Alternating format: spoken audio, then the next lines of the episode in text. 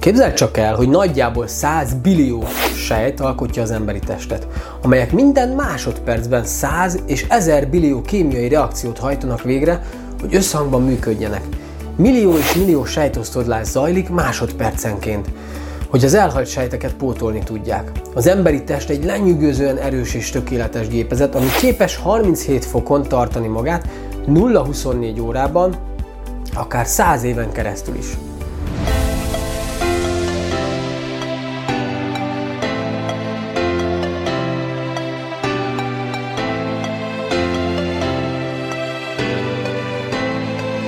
Energia. Második rész.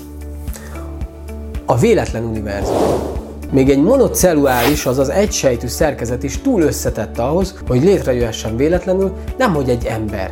A valószínűség extrém alacsony 10 a 8896-hoz. Amennyiben a világegyetem véletlenszerűen létezik, akkor az imént említett komplexitású biológia létre sem jöhetne. A valószínűség annak, hogy véletlenszerűen létrejöhet akár a legegyszerűbb interakció, mint amilyen az egysejtű szerkezet, extrém alacsony, szinte nulla. A fejlődéshez visszacsatolásra van szükség. Ha ez megvan, a dolgok nagyon gyorsan tudják szervezni magukat. A mező adja a visszacsatolást alapvetően. Kizárt, hogy egy random függvény alatt 100 billió sejt képes legyen magát emberré rendezni, minden másodpercben megtenni a megfelelő lépést a működéséhez. Hiszen ha csak véletlenül kapcsolódnak össze ezek a sejtek, akkor ez teljességgel kizárt. Tehát valami sokkal összetettebb dologról van szó. Nézzük meg, mi is az a visszacsatolás, amiről beszélek. Gondoljunk csak a fraktálokra, vagy a fraktál egyenletre, ami egyszerű szabályrendszer alapján határozza meg egy igen speciális geometria formáját. Alapvetően fogjuk a megkapott eredményt, és visszahelyezzük az egyenletbe, ezáltal relatív gyorsan, nagyon összetett, nagyon komplex geometriai alakzatokat kapunk. Hollywoodban a CGI animáció készítők előszeretettel használják is ezt az egyenletet, hogy a természetes objektumokat generálhassanak általa mint például egy fa. A céljuk, hogy minél élethűbb természetet tudjanak visszaadni. Ez már önmagában is sok mindent elárul egyébként. És ez egy kiváló példa arra, hogy hogyan csinál a visszacsatolás a véletlenszerűségből rendszert. Megint Nassim Haramein tudom felhozni, aki egy Rubik kockával szemlélteti ezt a véletlen ö, univerzumot.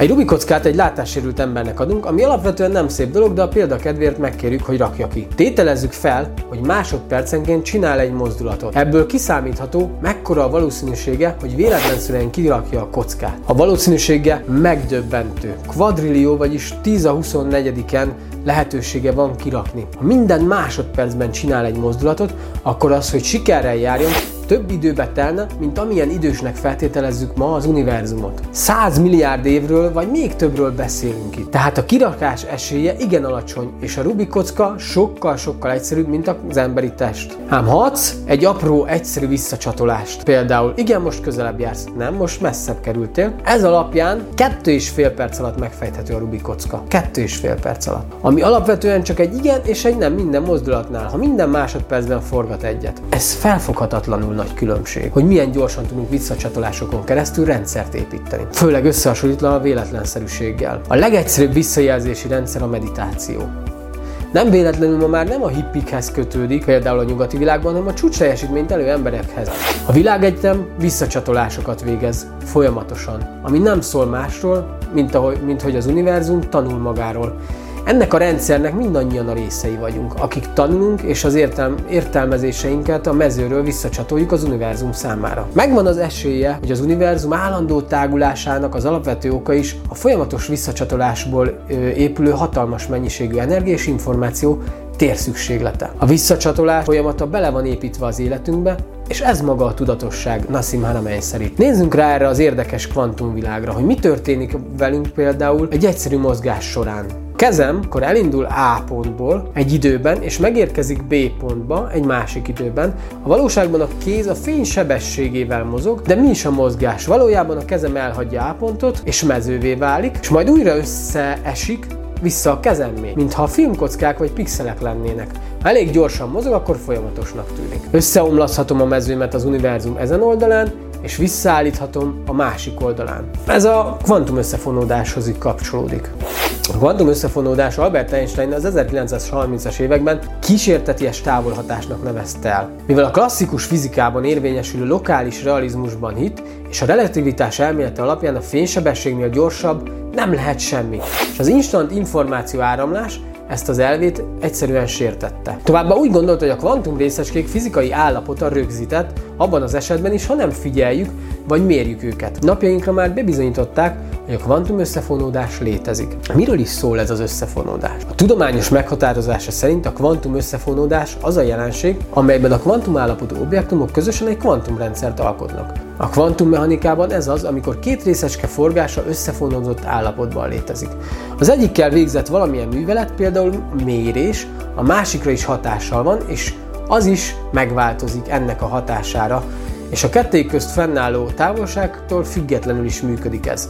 Tehát az egyikük mérésével a másik részecske is felveszi a saját állapotát, ami egy szuperpozíció nélküli állapot, és ennek következtében az összefonódás is megszűnik. Összefonódott esetben a két objektum kvantum állapota kölcsönösen határozza meg egymást, annak ellenére, hogy szuperpozíció állapotával is létezhet. Ameddig nem határozzuk meg, hogy milyen valóságban létezünk, addig bármilyen valóságban létezhetünk.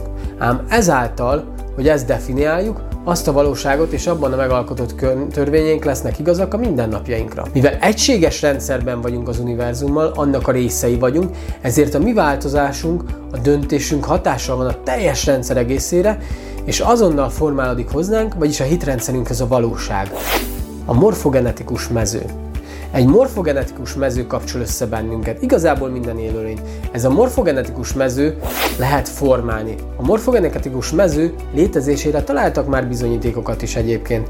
Világszerte léteznek úgynevezett random generátorok, amik egy hálózatban vannak összekötve a Stanford Egyetemmel, így, az, így odaérkeznek be a kísérletekből az adatok. Kísérletekkel figyelték meg, hogy ezek a random generátorok bizonyos események képesek befolyásolni, tehát bizonyos események hatással vannak rájuk. Például a 2000-es évek elén, amikor nagy globális meditációk divattá váltak, és hatalmas listákra küldtek ki meditációk időpontját, és rengeteg ember vett részt benne egyszerre, a világ több pontján, akkor megfigyelték, hogy a random generátorok elkezdenek nem random számokat hozni. Ennél sokkal sokkolóbb adat volt 2001. szeptember 11-e, hogy minden toronyba csapódás nem random eredményeket generált világszerte ezeken a műszereken. Alapvetően kapcsolódunk mindannyian ehhez a morfogenetikus mezőhöz. A klasszikus fizika értelmezésében ezeknek az eseményeknek semmilyen hatásuk nem szabadott volna, hogy legyen a random generátorokra. Mégis megtörtént. Ha megfigyeljük a természetet, akkor láthatjuk, hogy nagyon alapvető függési rendszer van jelen, a működésében, és ha nem lenne, akkor semmi sem működne. És igazából ez az a rész, ami a hagyományos fizikából hiányzik. Semmi nincs a fizikában, amivel meg lehetne jósolni egy ember működését. A morfogenetikus mező viszont megadja a visszacsatolást. Kizárt, hogy egy random függvény alatt 100 billió sejt képes legyen emberré rendezni magát. Az első alapelv, azaz a minden energia gyors összefoglalása. A kvantummechanika igazolta, hogy minket körbevevő tér felfoghatatlan mennyiségben tartalmaz energiát. Másrészt a légüres vákumnak gondolt űr egyáltalán nem üres, hisz ez a hatalmas mennyiségű energia tele van vele, jelen van benne, felfoghatatlan mennyiségben. Az űr ott van mindenhol. Az atomok nagy része is űr, és az a pici vibrálás, amit az anyagi világnak nevezünk, nem más, mint az elektrostatikus mezők interakciója. Tehát amit szilárdnak érzékelünk, az valójában egy interferencia. A vákumfluktuáció maga az energia. Minden helyzetben jelen van akkor is, egyetlen molekula sincs a térben. Ezt tudósok bizonyították is. A vákumfluktuációt nem létrehozzák bizonyos körülmények között, megfelelő paraméterek mellett, megfelelő vákumkondíciók által, hanem lényegében az űr rezgése. Legyen szó intergalaktikus űrről, csillagközi űrről, molekuláris struktúrában található űrről, atomok közötti űrről, az atomon belüli űrről, a részecskében lévő űrről, mindegyikre ugyanúgy elmondható, hogy ugyanarról az űrről van szó, és ez az űr rezeg, vibrál elektromágneses fluktuációval. Ebben a hatalmas energiával teli univerzumban mi magunk valójában elektrostatikus mezők interferenciái vagyunk. Bennünk is jelen van ez a felfoghatatlan mennyiségű energia. Ez az alapfeltétel azt tanítja meg neked, hogy minden energia. A környezetet, sőt te magad is ebből épülsz fel. Tehát a kvantummechanikáról és a kvantumfizikáról beszélgettünk ebben a részben, és hogy miért is fontos ez az EIDEM szempontjából. Azért, mert ez a világ, tehát a kvantummechanika és a kvantumfizika világa mutat egy olyan rendszert és olyan bizonyítékokat, amik alapján teljesen újra kell értelmeznünk a valóságunkat. Tehát ugye már nagyon, nagyon sokan feszegetik ezeket a határokat tudományos körökben, akár vállalati körökben. Gondoljunk csak, gondoljunk csak Elon Muskra, hogy ő, hogyan látja a világ működését. Tehát fel kell tennünk magunknak tényleg kérdéseket, hogy az a valóság, ami körbevesz minket, az miért ez a valóság?